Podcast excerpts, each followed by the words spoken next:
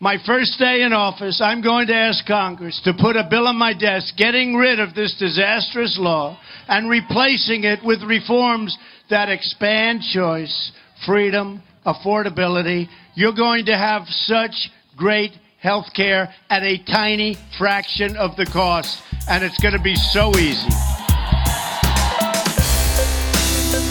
Du skaber et kolossalt forventningspres, og dermed også et behandlingspres på sundhedsvæsenet. Øh, og det lader til, at nu lykkes det, og inden vi går ud af 2013, jamen, så er det rullet fuldt ud. Det skal det være. Jeg er jo ikke dum, og, og, og, det er jo, og det er jo lige præcis det argument, som er argumentet imod at have garanti.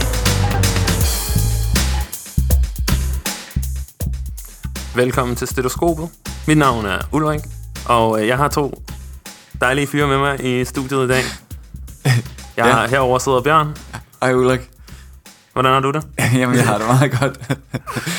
Og inde i uh, Bjørns uh, grinflip, så kommer jeg lige ind her, uh, og det er mig, der Nick. Ja, og det er også tre, der skal guide vores lyttere igennem programmet i dag. ja, jeg, øh, jeg har været så heldig at få... Øh, det er Bjørn, der snakker nu, i øvrigt, men øh, besøg af Nick og Ulrik øh, i Viborg. Og øh, der har været lidt med gradet, og, og hvad vi nu fik med. Så Ulrik og Nick, de sidder nærmest ved at kysse over den ene mikrofon her Virkelig, for virkelig mig. tæt her. Og det er ret hyggeligt ja. på en eller anden måde, vil jeg Jamen, det er egentlig meget hyggeligt, ja. Jeg vil sige, Nicks mundhygiejne er helt top. ja. det er godt at høre. Øhm, Men det er jo ikke den, vi skal diskutere i dag. nej, Selvom det kunne være et interessant program. Meget interessant, sådan, ja. Ja, det vi hørte inden jinglen, det var jo noget, øh, lille citat af Donald Trump, og det er jo egentlig heller ikke ham, det skal handle om. Vi blev nødt til at have med, fordi det skal handle om USA.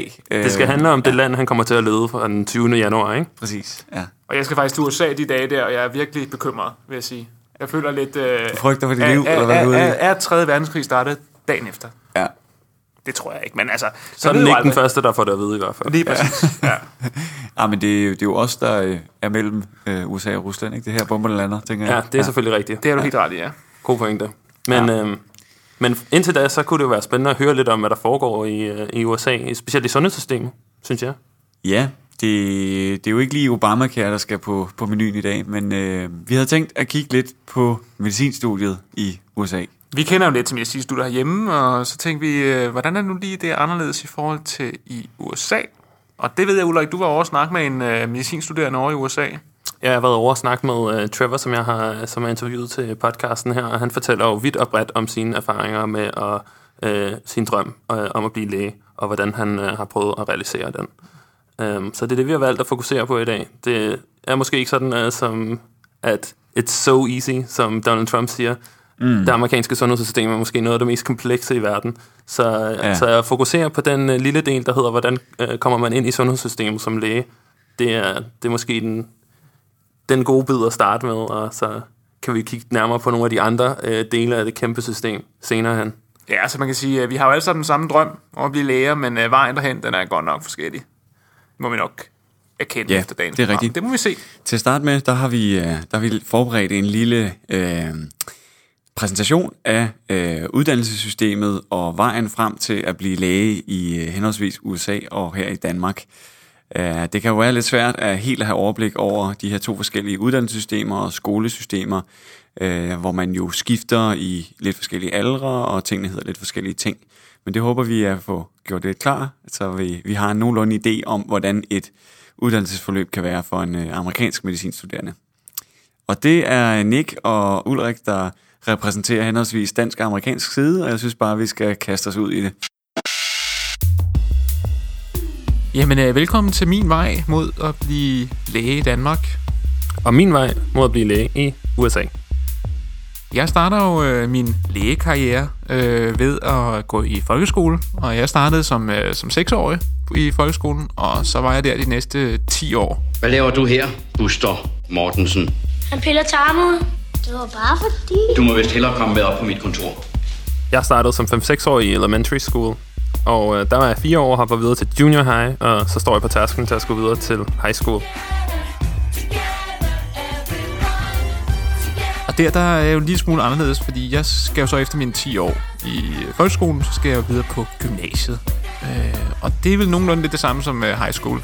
tænker jeg. Forskellen er bare, at jeg har ikke noget valg. Jeg skal videre i high school, og sådan er det. Ja, så jeg kunne faktisk have valgt, hvis jeg hellere ville være teknisk uddannet eller et eller andet spændende. Så, øh, men jeg valgte at blive øh, start på gymnasiet, og der var jeg tre år og sluttede der som 19-årig. Jeg sluttede lidt tidligere som 18-årig, og jeg har nyt rigtig godt af en dejlig gratis uddannelse frem til nu. Og det har jeg også. Og det fortsætter for mig. Men inden da, så skal jeg da lige ud og party lidt mit sabbatår.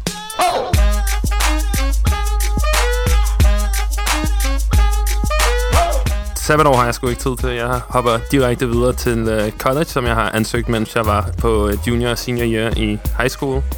Jeg har valgt et college out of state, så uh, det er farvel til forældrene, og så et uh, nyt liv på dorms. Ja, se, øh, der tænker jeg jo bare, at jeg bare lige skulle feste det her år, og øh, så havde jeg selvfølgelig været så heldig, at jeg fik nogle gode karakterer i gymnasiet.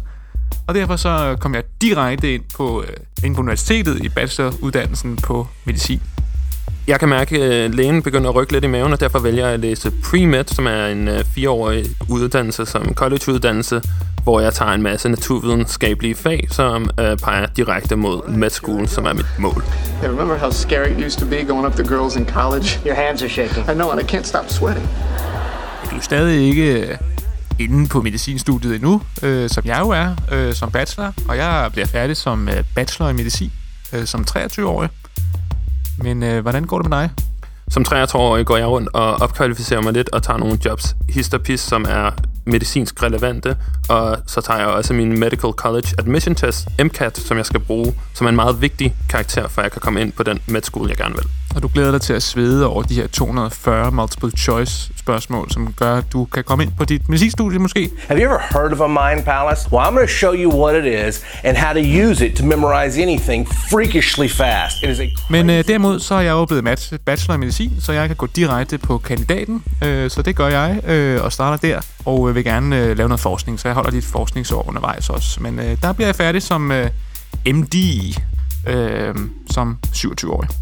Jeg har skrevet en masse ansøgninger, og jeg har været til en del interviews, og der er en med school, der har forbarmet sig på mig og valgt at tage mig ind. Jeg starter som 23-årig og går der i 4 år og bliver færdig på med school som 27-årig. Hold op, og vi ligner hinanden. Indtil videre. Jamen, øh, jeg starter jo så øh, efter min øh, fantastiske øh, kandidatgrad, så øh, starter jeg min KBU. Jeg er så heldig at komme til Jørgen. Så øh, der er et år øh, over i KBU, og lige lære noget basistræning omkring, hvordan man er læge. Giv ham den her. Er du sikker på det her? Er du læge? Nej. Så gør, som jeg siger.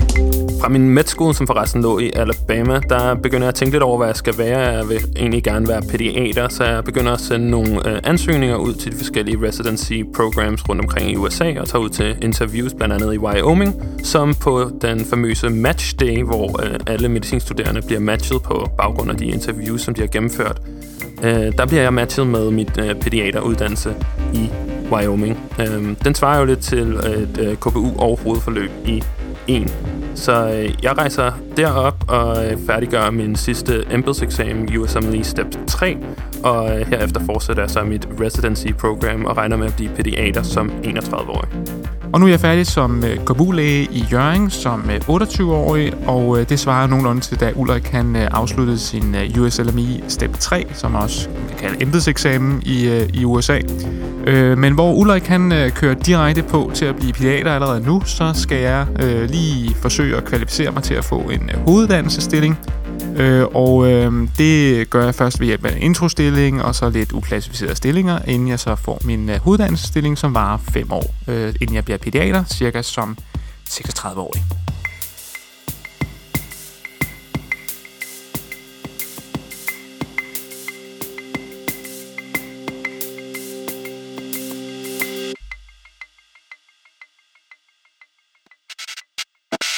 Nu håber jeg, at øh, I føler, at I har fået bedre styr på, hvordan øh, uddannelsesforløbet kører parallelt i Danmark med i USA. Det næste, vi skal til, det er en øh, mere øh, personlig beretning fra en, øh, en studerende i øh, USA øh, om, hvordan at det er at studere derovre. Og det er Ulrik, der har interviewet ham, og øh, Ulrik, vil du forklare lidt om, hvor, hvor har du egentlig mødt ham, og øh, hvad er dit forhold til ham? Ja, øhm, Trevor, som jeg har interviewet til dagens program, ham mødte jeg i Memphis, Tennessee, hvor han var i gang med at tage et øh, lille elective course på øh, det, der hedder øh, St. Jude Children's Hospital. Øhm, han vil ligesom vores to fiktive personer, som vi havde øh, snakket lidt om før, så vil han rigtig gerne være pædiater, og det er derfor, han er på det her børnehospital. Øh, jeg stødte ind i ham der og spurgte, om han ikke ville øh, medvirke til vores interview, og så satte vi os ned øh, en dag og snakkede lidt om, hvordan han øh, er kommet til her til, hvor han er nu, hvor han er i sit sidste år af medicinuddannelsen, øh, og hvad der så ligesom ligger i den nærmeste fremtid for ham. Så han er i den proces med at skulle ansøge en masse og, og den slags til sin residency, eller hvad? Ja, ja han har sendt en masse ansøg, ansøgninger ud, og så skal han så øh, til at øh, til de forskellige interviews rundt omkring. Så øh, han kan køre til nogle af dem, så, så det er nogle lange roadtrips, som han tager til Nashville og rundt omkring i Louisiana. Mm. Øh, og så flyver han også ud til nogle af sine interviews. Ja. Modsat nogle af vores øh, tidlige udsendelser, hvor vi har hoppet lidt frem og tilbage fra studieinterview, der har vi tænkt bare at lade det her interview øh, og køre noget tid og høre, hvad han har på hjertet, ham her, Trevor her. Ja, lad os gøre det. Vi stiller om til ham.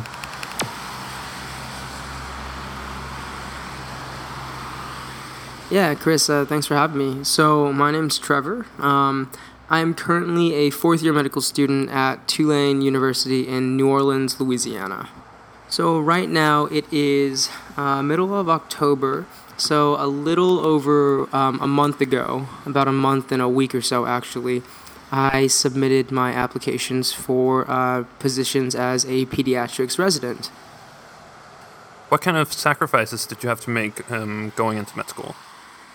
So I think a couple of the sacrifices that my I, myself personally that I had to make um, committing to medical school were one finances, two the fact that I couldn't necessarily choose where I was going to live for the next ten years, and also the fact that you kind of give up that time.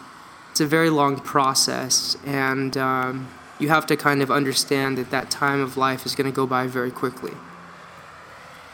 So just tell me shortly, where did you grow up? So I'm from Sacramento, California, which is the capital and also the northern part of California. And then um, I grew up there until 18 or so, and then I went to my undergraduate education or college at uh, San Diego in Southern California. And then after that, I actually chose to take off two years before I went back to medical school, which is then how I ended up in New Orleans. All right, so where do you think you'll go next? As to where I go next, this is a very interesting question, and this is where we can talk about the whole match system. So, the way that it works for us here is that during the fourth year of medical school, every single person in the country on September 15th has um, th- this application opens up to apply to residency programs. You apply to any program in the country that you want to interview at, or ideally go to. And then over the next couple months, from October until January, you will go to these interviews. Basically, after you go to all these interviews, in January or February, there's something that opens up. It's called a rank list, where you literally will go down and rank from, let's say, 1 to 10 or 1 to 20, what medicals, what um, programs you like or where you want to go to. And they will do the same thing for you and it's a really complicated system that even I don't understand. It's, there's a lot of um, weird magic behind the scenes. But let's say I interview at um, 15 places, and let's say I want to rank 10 of them. I'd rank them from 1 to 10. Basically, let's say I ranked a bunch of places 1 to 10, and they would rank me based on what they thought of me as an applicant. And if a program, for example, let's say dermatology has five spots for a residency program, and they rank me as number six, even if I ranked them as number one, I would not go there if the other people that they ranked one through five said yes, if that makes sense. And so it kind of it, it's supposed to be skewed in favor of the applicant, but it's very hard to distinguish on how that works. So what I why I tell you all this is because when you ask where I'm going to go next, I'm not sure. It's a huge amount of uncertainty. At this point, I myself have 17 interviews for a pediatrics residency program. So I will interview at them and then rank them. But they will also rank me. In an ideal situation, I'll get my first choice. But if there's not enough positions at that residency program, or all the spots have been taken by the other students who were offered a position, I may not match there, and then I may match on my second spot. So all this process happens from October through January's interviews, and then January through February you make this list, and then in March there's a big day nationally. It's always the like the Friday um, middle of March. I think this year is March 15th or 17th. It's called Match Day. On that day, every single medical school in the entire country has a big, big ceremony where people basically you're given an envelope and that tells you where you will go for residency. You don't choose where to go after that. It's a one and done kind of arranged marriage, so to speak. I would say Tinder, but I don't know if, if people use Tinder. Oh, yeah, sure. well, it's a one and done Tinder marriage, is what it is. So you have to make sure that the places you rank are places you'd like to go to. Maybe I don't get my first choice, and hopefully I'm okay with my third or fourth choice. But ideally, you get somewhere that you want to live. And on that day, you figure out where it is, and then that's it. You go there. So one of the things I wanted to focus on was the finances that you bring up. Can you um, maybe sum that up for us? As far as finances, I think that that is one of the fundamental problems or one of the fundamental things that um, people in America think about when they decide to go to med school. Basically, um, it'll cost anywhere between thirty to sixty, seventy thousand dollars per year just for tuition, just for the curriculum and education. Um, I go to Tulane, which is a private private school uh, in the South, and for me, it is sixty thousand dollars roughly every year just for tuition. That doesn't take into account my rent, my food. Um, it doesn't take into account supplies or books, just tuition alone. Back home in California, if I had gone to one of the public medical schools, it would have been maybe 30,000 for tuition. Now, you may ask why I didn't go there. And the big issue with that is it is incredibly, incredibly competitive. So if I had had the chance, I would have gone there, um, but things worked out that I ended up in New Orleans. But still, you have to be prepared. Thirty thousand is still a good amount of money just for tuition. When you add up the other expenses of living, really you're looking at fifty thousand to eighty thousand a year. So, I would say that, and I would guess that um,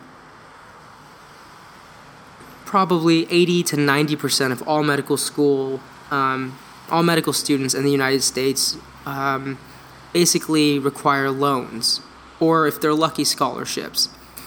So, for myself, for example, there are government sponsored loans and there are also private loans. I have to take out, um, I'll just tell you, I'm not, I'm, I have no um, shame about it. I take out around $60,000 in loans every year. That's not including my home or my rent.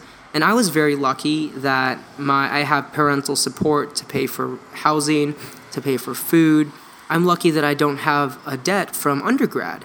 Um, my undergraduate education would have cost around eighty thousand for a total of four years, but I was lucky to be supported.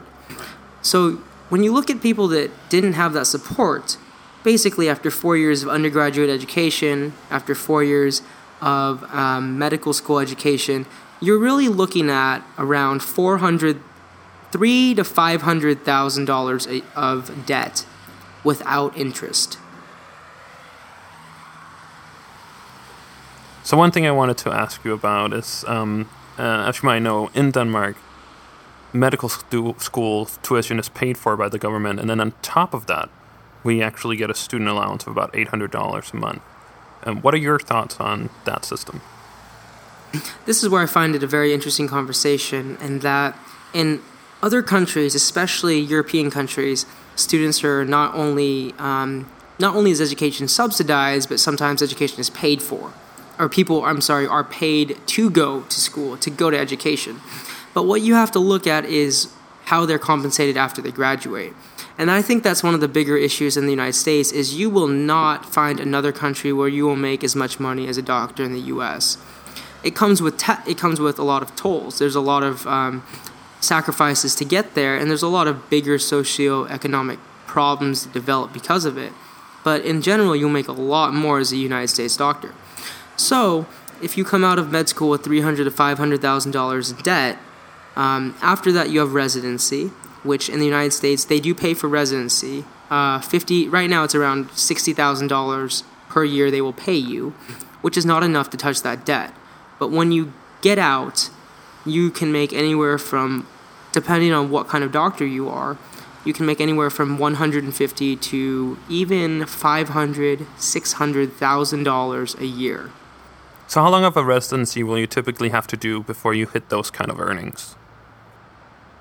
So as far as the length of a residency it depends what you go into. The shortest residency would be something like pediatrics internal medicine. Those are three-year programs. Um, you have some residencies that are four years which i, I believe is obgyn um, psychiatry. I, I, I may be wrong about that. But then you have some that are five years like surgery uh, orthopedic surgery urology. And i believe that neurosurgery is a six year residency depending on what you decide to do that will actually um, that will obviously change um, your salary.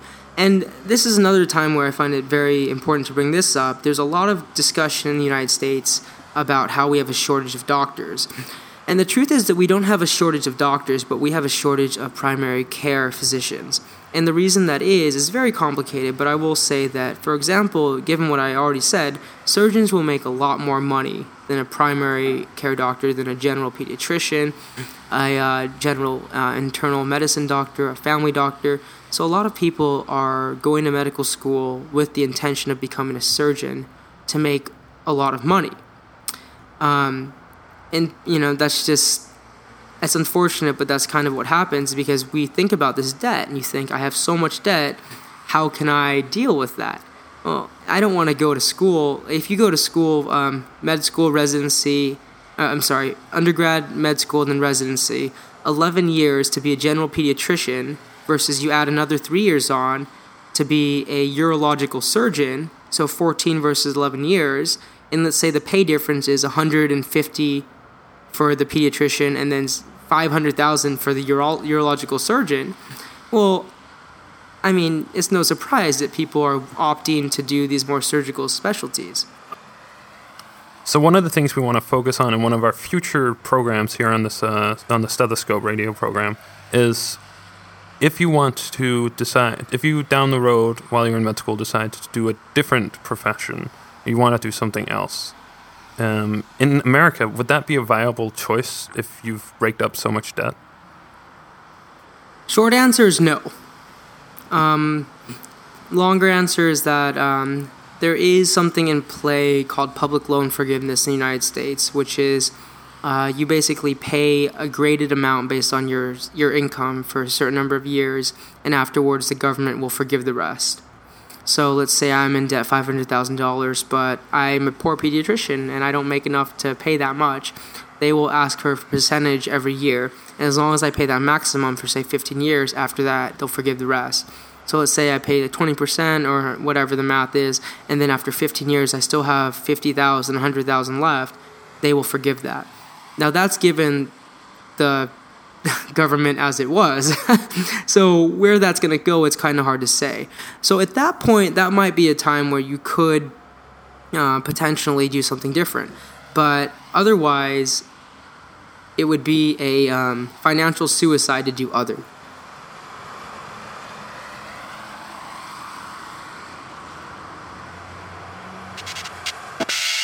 Ja, vi siger tak til Trevor og uh, Chris, som er uh, dit pseudonym i det her interview, uh, Ulrik. Og dit mit mellemnavn. Dit mellemnavn, ja. Uh, det var vældig interessant uh, at høre fra sådan en uh, ung, veltalende medicinstuderende fra USA der, må man sige.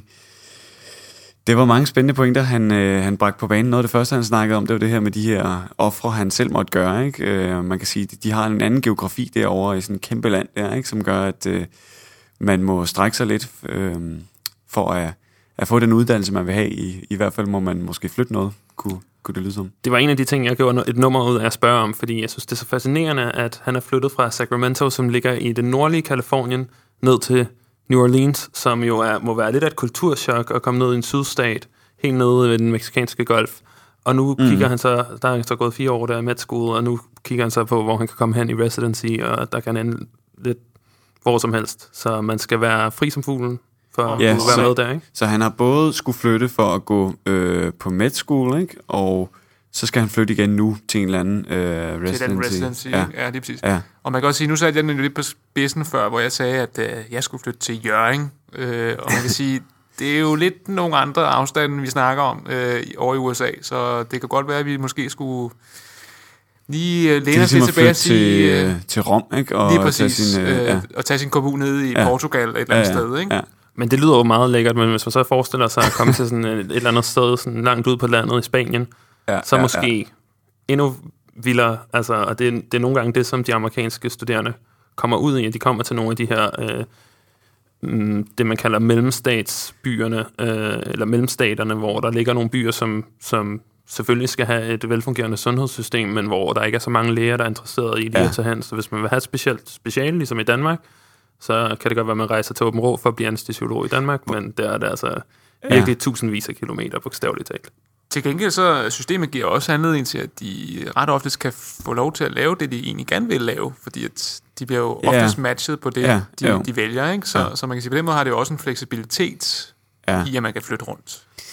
det det er en, sådan en sandhed med modifikationer, fordi de, det kræver jo virkelig, at man har karaktererne i orden, og det er jo en stor Mm. forskel fra det danske system, hvor man, i hvert fald det, jeg har fået at vide, det er, ja, vi kigger, vi kigger måske på dine karakterer, men det er mest din kliniske og din forskningserfaring, som, som der bliver vægtet, når det er sådan noget som hoveduddannelse, man er ude i. Ja, ja. Men øh, for dem, for amerikanerne, der er det jo det her USMLE Step 1, hvor at man tager en kæmpe øh, multiple choice prøve, som var 8 timer, og der får man så bare postet en score ud, og den score, den har rigtig meget at skulle have sagt, når man skal vælge programmer. Jeg har også hørt, at øh, hoveduddannelsen i anestesi, de kigger meget på din karakter i sundhedssyg øh, fra øh, andet semester.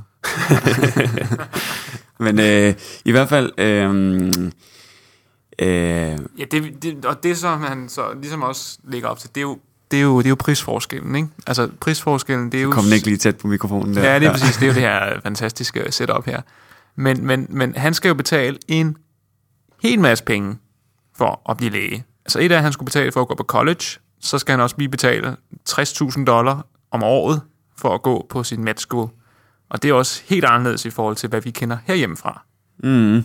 Der, der var lige en detalje også, jeg ikke, vi, vi lige skal huske fra jeres flotte kronologiske gennemgang der. Hvor, hvor gammel er det, man er så, når man er færdig med, øh, færdig med med school? Er man så 28, var det sådan?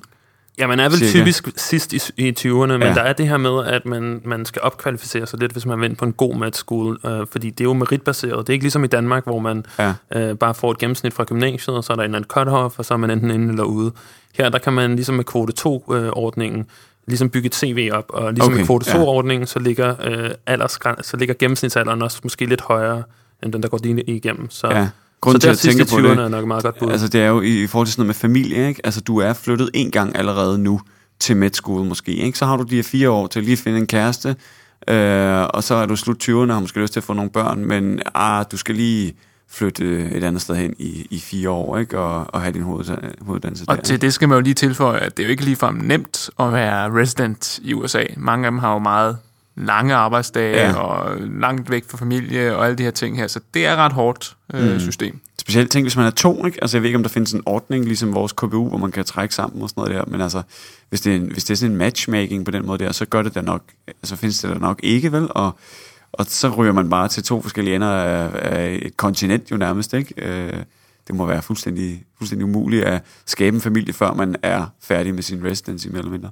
Og der har man jo meget, der har man måske lidt en mulighed for at, ligesom at den her work-life balance og selv at have en indflydelse på den, fordi man kan jo søge nogle stillinger, som måske ikke er lige så interesseret, specielt som man siger, så er der lægemangel inden for de almindelige praktiserende. Mm. Så hvis det er noget, du gerne vil, så kan du jo sige, hvor ryger, hvor ryger min øh, kæreste hen? Nå, men så må jeg så tage over i det område og se, om jeg kan finde noget almindelig praktiserende der. Det, det er en, ligesom en mulighed, Ja, ja, okay. øh, hvor i Danmark kan det være lidt mere lotteriagtigt med, med KBU-stillingen. Altså, der, er Mm. ikke noget, der er ikke noget, der skulle have sagt, om man er, har merit til det ene eller det andet. Der er, får man bare stukket et nummer.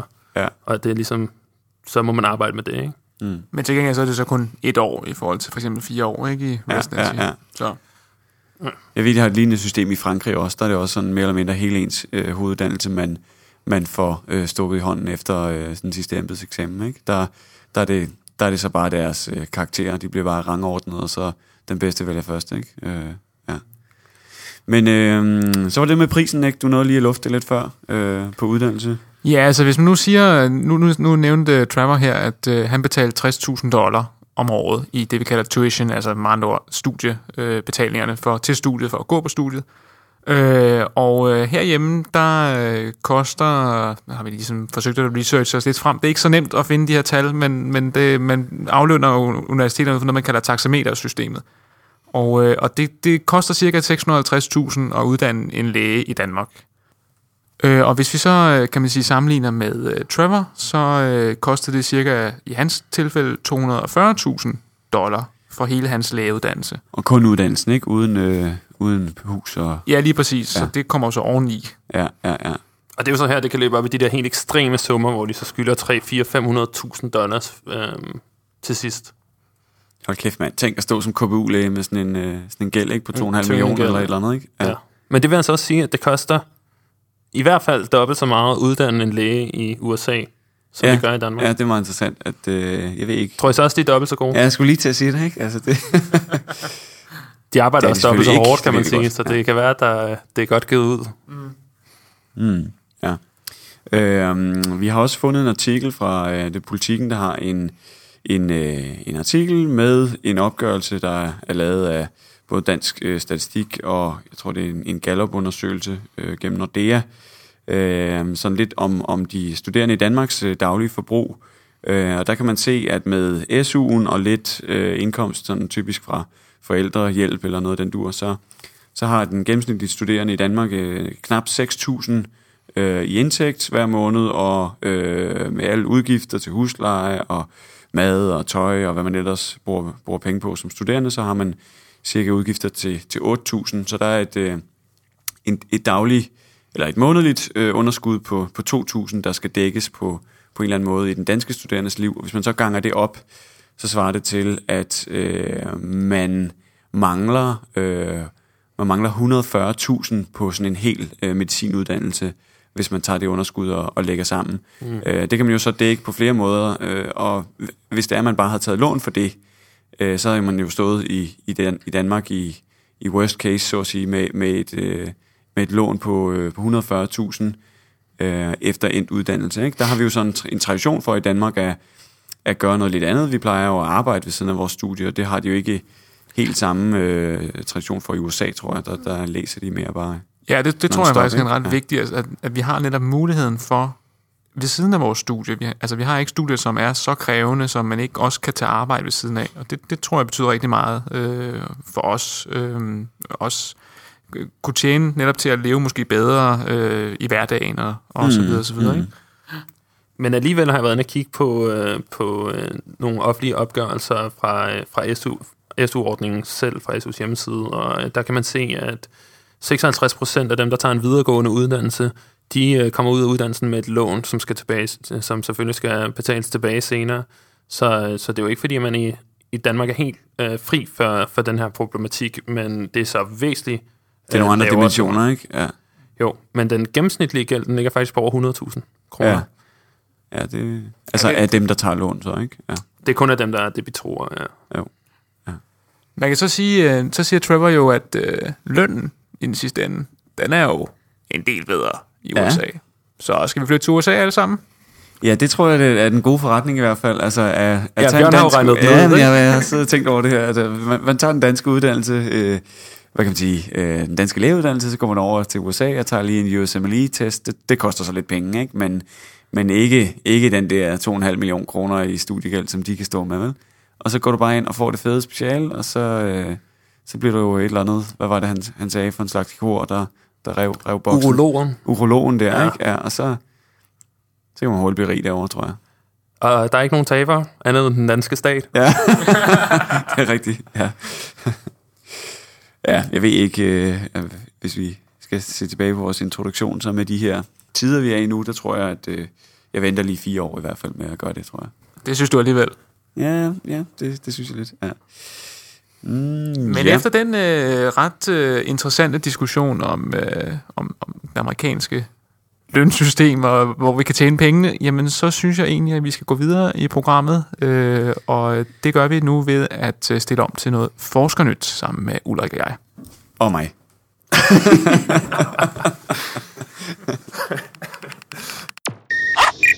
My calculations are correct. You're gonna see some serious shit.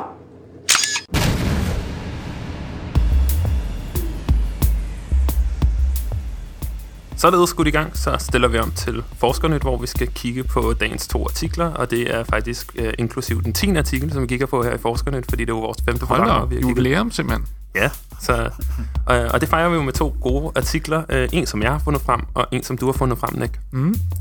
Og øh, jeg har simpelthen været øh, ude i den store verden og fundet et øh, studie fra Australien, øh, som er udgivet i øh, Science Translational Medicine, øh, som handler om øh, astma, astma, allergisk astma og øh, hageorme. Og, øh, Lækkert. Det går simpelthen ud på, at øh, man har fundet ud af i nogle øh, studier tidligere, at øh, folk, der øh, for eksempel har hageormsinfektion, øh, de har en, øh, en, en nedsat risiko for at udvikle allergiske reaktioner, for eksempel astma. Øh, og så tænkte den her gruppe her, øh, vi tager nogle, nogle, øh, nogle hageorme og prøver at finde ud af, hvad er det egentlig, der, der er det her antiinflammatoriske del af de her hageorme, øh, og prøve at isolere det. Og der har man så fundet et stof, der hedder AP2, som er det her antiinflammatoriske stof. Øh, og det har man prøvet at tage nogle øh, celler ud fra nogle mennesker. Jeg tror, det var syv mennesker, hvor man har taget nogle øh, immunologiske celler ud, og så stimulere de her celler med, øh, med nogle øh, stimulanser, så de bliver aktiveret, og så prøve bagefter at give dem det her AP. Og så har man altså fundet ud af, at, øh, at det, det hæmmer altså den her reaktion, overreaktion, som de har, øh, de her celler her. Øh, og derefter så prøvede man nogle mus, øh, hvor man simpelthen sag, gav nogle mus noget astma, øh, og så gav man det her AP-stof øh, her, og øh, derefter så fandt man ud af, at de havde meget lavere øh, allergisk reaktion, øh, efter de havde fået det her stof. Så der er måske en eller anden sammenhæng mellem, mellem de her to ting, at man har det her antiinflammatoriske stof, som, som haveormen producerer, og så et nedsat risiko for astma. Det er jo rigtig spændende, øh, men jeg tænker, jeg sidder lidt og tænker på, øh, for, jo, for det første, hvordan, hvordan administrerer man den her, det her nye stof? Ja, altså ligesom så mange andre sådan, stoffer, for eksempel mod astma, så er det noget, man giver, øh, hvad man hedder, ved en inhalation, øh, hvor man simpelthen forsøger at bremse, så det ikke bliver en systemisk øh, antiinflammatorisk funktion. For det vil jo have nogle konsekvenser, at man at har en dårligere immunforsvar. Men man simpelthen prøver kun i lungerne at, at få det her øh, autoimmune respons til at, at svinde lidt, det her hyperaktive respons at svinde lidt.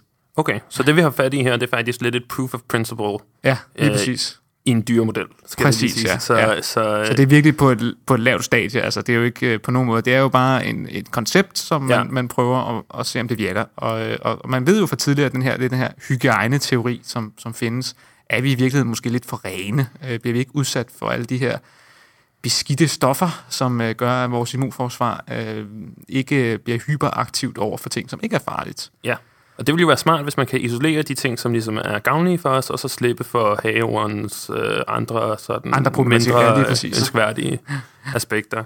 Ja, øh, jeg, jeg hopper lige ind fra sidelinjen her med, med øh, en, en bagtanke, jeg har haft i, gennem de sidste forskernyt også. Det er hele den her diskussion mellem, hvad der er korreleret og hvad der har en mere kausal sammenhæng. Og øh, jeg synes at øh, det her studie her, som, øh, som vi kigger på i dag, at det lugter jo lidt mere af en øh, kausal sammenhæng, altså at man kan give eksperimentelt et protein, og så ændre, øh, hvad kan man sige, øh, risikoen for udvikling af astma. Mm. Øh, men øh, for eksempel, Nick, de øh, studier, du præsenterede i starten, der snakkede du om, at der var øh, en lavere risiko for at udvikle astma Mm. mm. i øh, populationer, der havde været inficeret med den her orm her. Var det så faktisk, fordi der var lavere prævalens, eller var det deres risiko, der var lavere øh, for efterfølgende at udvikle astma?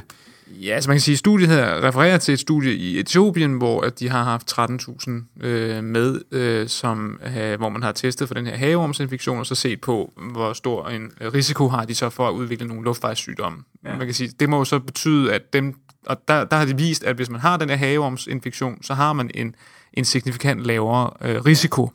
Men, altså det må jo betyde, at der er ligesom en, en, en lavere kan man Ko- sige... korrelation, Ja, man har fundet ikke? en Ja. korrelation mellem de her, men det betyder jo ikke, at, at det er det, der er sammenhængen jo, som du helt rigtigt siger, så er det jo ikke ens betydende med, at der er en kausalitet mellem de her to ting. Og det er jo så det, man forsøger at prøve af her, ved at sige, jamen, øhm, nu er vi nødt til at finde ud af, hvad er det egentlig det biologiske baggrund er for den her øh, korrelation. Og kan vi så senere intervenere og dermed finde ud af, om det er i virkeligheden haveormen, der gør, at du har en lavere risiko for astma, eller om det er noget helt andet i virkeligheden, og du bare har sagt, Ja. ja. Det passede de sammen, ikke? Fordi uh, i sådan et, et studie, hvor man, hvor man kigger på en befolkningsgruppe, der kunne man forestille sig, at man bare slår op i, okay, jeg ved ikke helt, hvordan journalsystemet fungerer der, men altså slår op, okay, har der været en uh, infektion med den her haveorm, Ja. og har patienten astma? Altså, Lige præcis. hvor rækkefølgen måske er det er svært at vide, hvordan den er prioriteret i, i sådan et studie der. Ikke? Men nu det her nye studie, det, det, er- det er jo eksperimentelt, og det lugter jo meget mere af en kausal sammenhæng, og det er meget, meget spændende at se, hvad, hvad det kan byde på af måske mere øh, humane in vivo-studier. Ja, lige præcis, ikke? Det må sige at være det næste trin, når man er, står her på og har nogle, øh, nogle interessante musemodeller, og så skal man se, hvordan kan vi så ligesom få det bring, bragt videre, så det ikke længere er eksperimentel astma i mus, men måske rigtig astma i rigtige mennesker. Ja, lige præcis. Så man kan sige, at vi skal lidt videre i, øh, i kan man sige, øh, eksperiment- eksperimentsrækken, øh, og så prøve lidt på mennesker. Ja, men lad os gå videre til vores næste studie, fordi det, det handler netop om noget, man har prøvet af på mennesker. Fantastisk. Det er et studie, der kommer fra New England Journal of Medicine fra i år, og øhm, det er et uh, randomized clinical trial, altså den her gyldne standard inden for randomiserede studier, øhm, som kigger lidt på øhm, effekten af øh, blodprodukter, der er blevet opvaret i lang versus kort tid, og indflydelsen på overdødelighed. Okay. Så man har simpelthen været inde og kigge på, øh, jeg har nogle blodprodukter, der er lidt gamle, og så har jeg nogle blodprodukter, der er ret nye, og så ser man på, øh, dør man hurtigere ved den ene eller den anden. Ja, det de har gjort her fra et uh, kanadisk studie, det er, at de i løbet af tre år har, uh, har, har inkluderet 31.000 patienter, og så har randomiseret dem ud i to grupper, hvor den ene gruppe fik uh, kortvarigt, uh, eller kortvarigt op, uh, opbevaret, kort opbevaret uh, blodprodukter, Ja. uh, blodtransfusioner, og en anden gruppe fik dem, der var blevet opbevaret uh, 10 dage længere, i henholdsvis, henholdsvis 13 og 23,6 dage. Mm, mm. Øhm, de her to grupper, dem kiggede man så lidt på, og, øh, og så, hvordan deres øh, dødelighed var in hospital. Og øh, det, som studiet viser, det er, at der er ingen forskel overhovedet. Så det er altså ikke sådan, at hvis man får... Så ikke et kedeligt studie. Men øh, Bjørn, selv negative studier, de skal jo også ud jo. Det ved alle jo, som arbejder med forskning. Selvom ja, ja. det bliver et kedeligt tidsskrift som New England Journal of Medicine. Ja, lige præcis. Der er. Ah, bum da. Ja. Men jeg tænker sådan lidt, jeg synes at 10 dage, det virker da ikke sådan særlig lang tid. Altså skulle der virkelig være en forskel på de to blodprodukters levetid? Nej, det er altså, præcis. Det er et rigtig godt, uh, rigtig godt spørgsmål, Nick. Uh, man kan sige, at det første, som studiet ligesom gør, det er, at de laver et kæmpestort randomiseret studie af et spørgsmål, som har været lidt op at vende på baggrund af nogle observationelle studier, som de også refererer til i det her arbejde, som har vist, at der måske var en overdødelighed, hvis man fik nogle lidt ældre blodprodukter, at de ikke blev lige så friske. Mm. Og der kan man sige, at den diskussion, den, uh, den lægger vi lidt låg på nu med det her ret uh, grundige uh, studie. Ja. Det næste, man så kunne stille spørgsmål med, det er, hvis der ikke er nogen forskel mellem de 13 dage gamle produkter og de, 25, øh, de 23 ga- øh, dage gamle produkter, kunne man så tage den endnu længere? Øh, på nuværende tidspunkt, der opbevarer man blodprodukterne i en blodbank på 42 dage. Øh, men hvis man nu øh, forestiller sig, at man lavede nogle randomiseringer, hvor man gik endnu længere ud, gik op til 42 dage, gik op til 60 dage, eller hvad ved jeg, Mm. så kunne det være, at man lige pludselig kunne, øh, kunne ændre på, på, hvor længe man egentlig kunne opbevare, og hvad der ligesom er forsvarligt at behandle med. Ja, og det er jo rigtig vigtigt i forhold til, at man jo har oftest mangel på blodprodukter, så øh, alt man vil kunne opbevare øh, og ikke skulle smide ud, om man så må sige, det vil jo være fantastisk. Ja, i Danmark der stiger behovet for blodprodukter hurtigere end antallet af dem, der donerer blod, så, så det, det er et voksende problem, helt klart. Så vi skal have flere bloddonorer, og så skal vi lige opbevare deres blod lidt længere. Ja, så slår vi to fluer med et væk. Eller? Ja. Så hermed en opfordring til at, at melde sig i blodbanken. Ja, præcis. Men øh, det var vel øh, de to øh, artikler der, og øh, tillykke med jubilæet. Yes, det var de første 10 artikler i Forskernyt, og som altid så lægger jeg selvfølgelig nogle links op til de to artikler inde på vores hjemmeside, stetoskopet.nu slash forskernyt.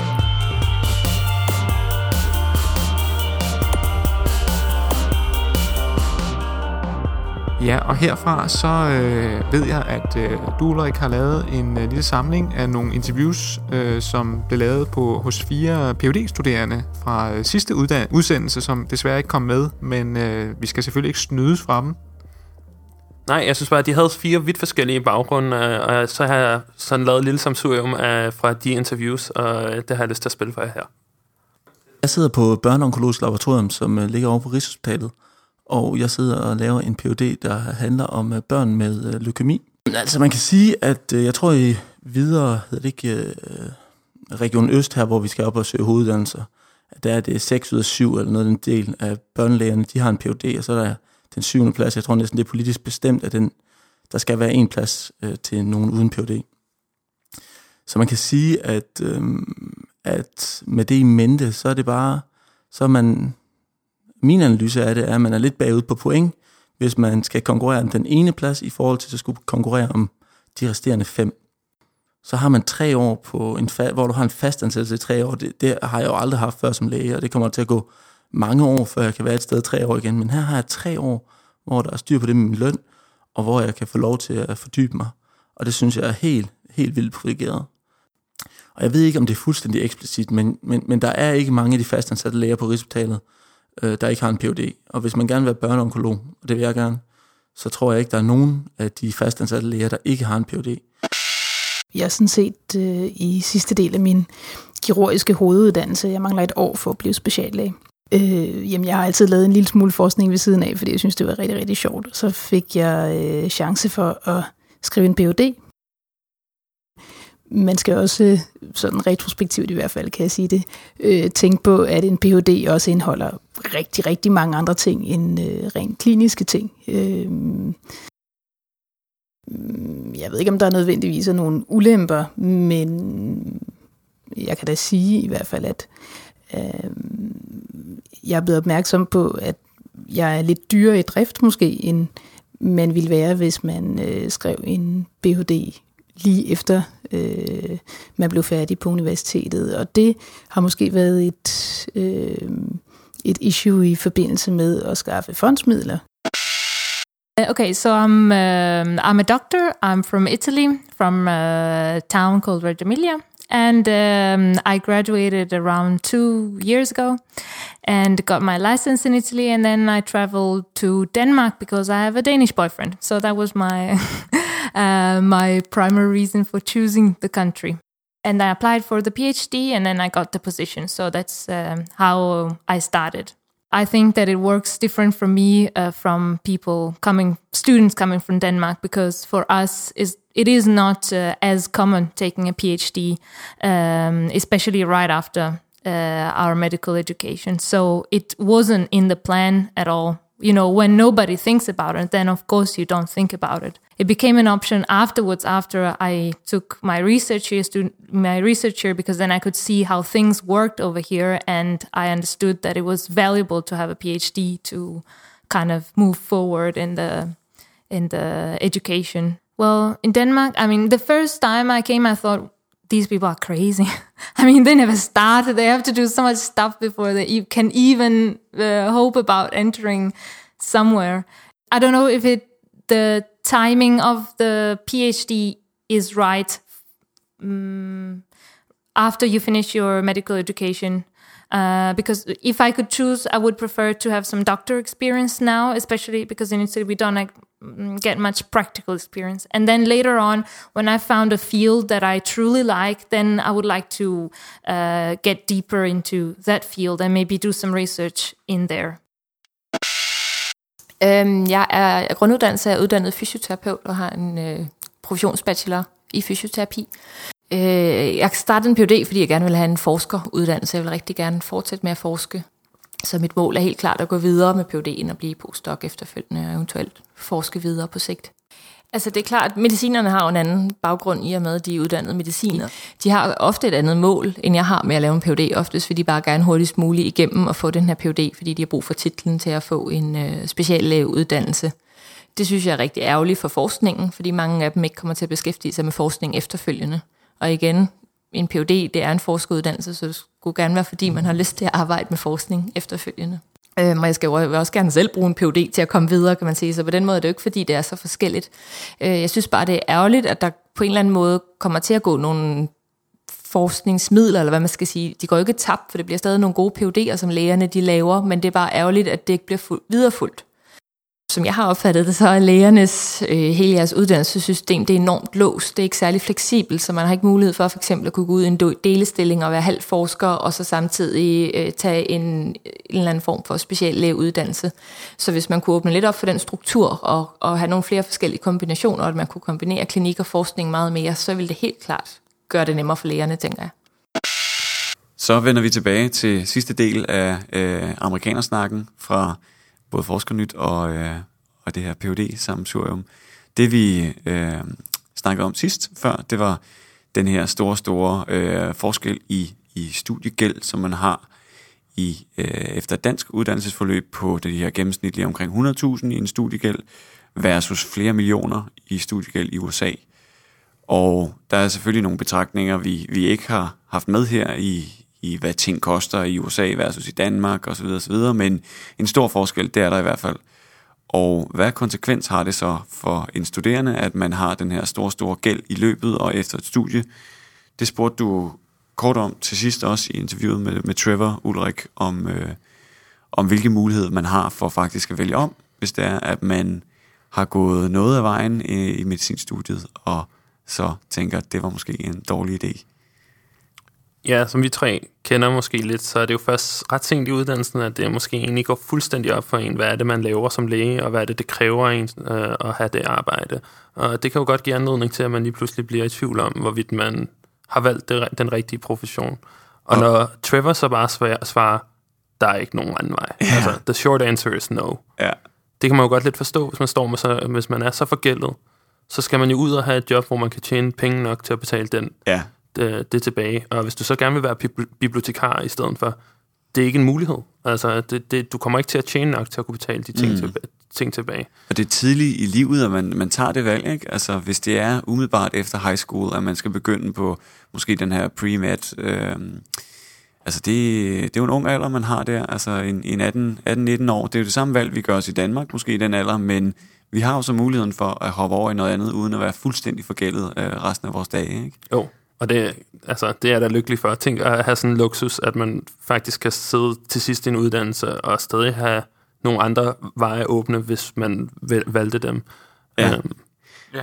Altså, det er også hele, man kan sige, i og med, at man er så fastlåst på den vej der, så tænker jeg også, at det bidrager til, at man bliver på en eller anden måde nødt til at bygge sig selv som person op omkring det at være læge, fordi mm. at det er det, man skal være. Der er ikke, der er ikke så meget andet øh, slinger i valsen. Man er, skal være læge, og derfor så ja, det er måske lidt spekulativt, men jeg tænker, at det kan være med til at, at underbygge hele det her øh, skæld i samfund og elitære, øh, hvad kan man sige, den elitære rolle som læge, ikke? hvor man er meget vellønnet øh, i, ja. i nogle specialer. Ja. Helt sikkert.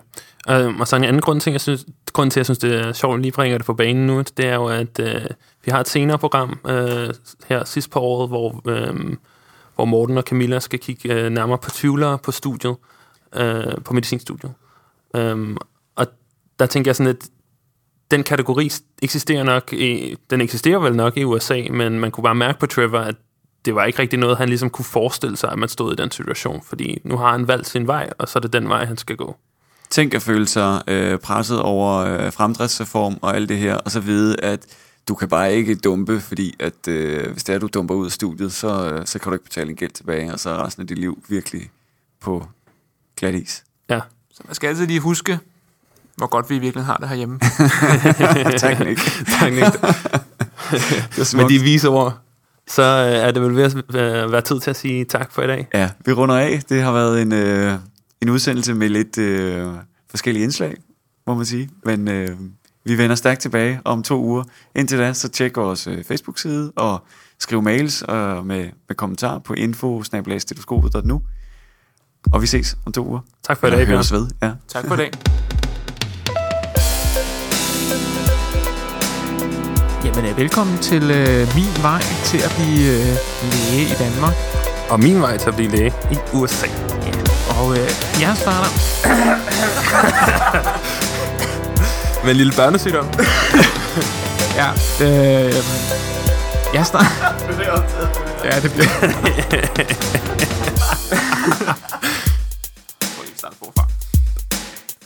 Nu var den her udsendelse ellers blevet lang og bruget nok, men umiddelbart inden deadline har vi fået fat i øh, direktøren for de danske lægestuderendes vagtbureau i Vest, Bertil Selte Krog.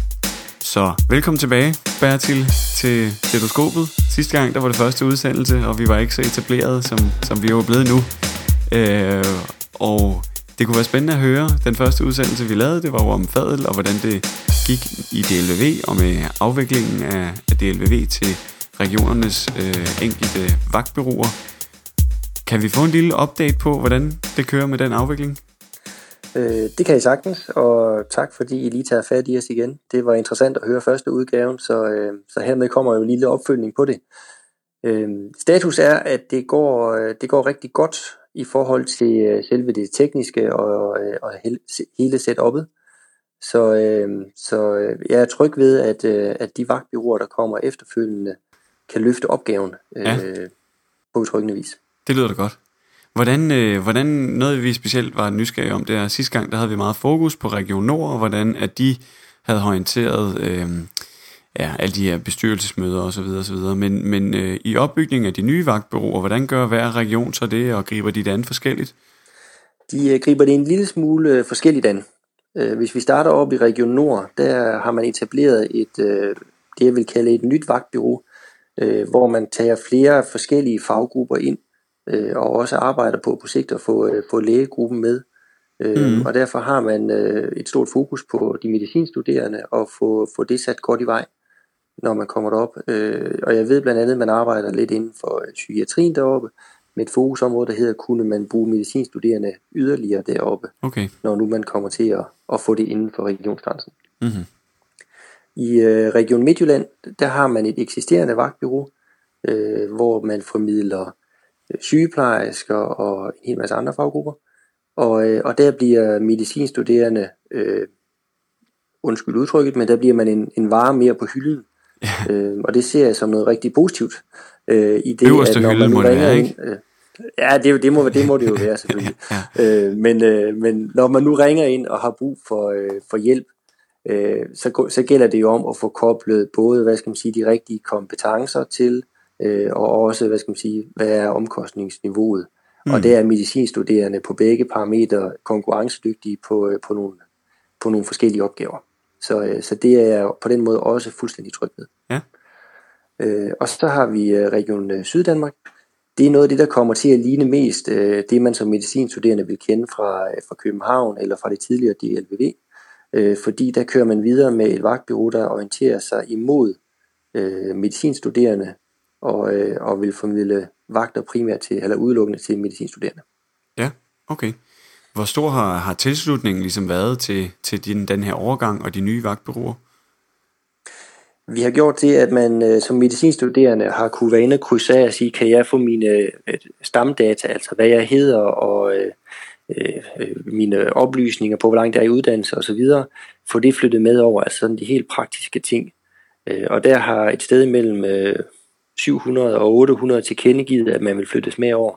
Og når jeg siger et sted imellem, så er det jo fordi, det er en lille smule forskelligt imellem de forskellige regioner. Mm-hmm. Øh, men der ligger små 800 øh, til hver af, af de tre øh, regioner, og så ligger der også en øh, samme antal til, øh, til øh, øh, hvad hedder det, øh, til Aarhus Kredsforening. Fordi der har man sagt, at man vil forsøge at arbejde med, om man kunne lave noget på det, der ikke ligger inden for regionerne, altså private øh, foretagende, for eksempel privatpraktiserende læger eller Aha, ude ja. i kommunalt regi. Interessant, ja.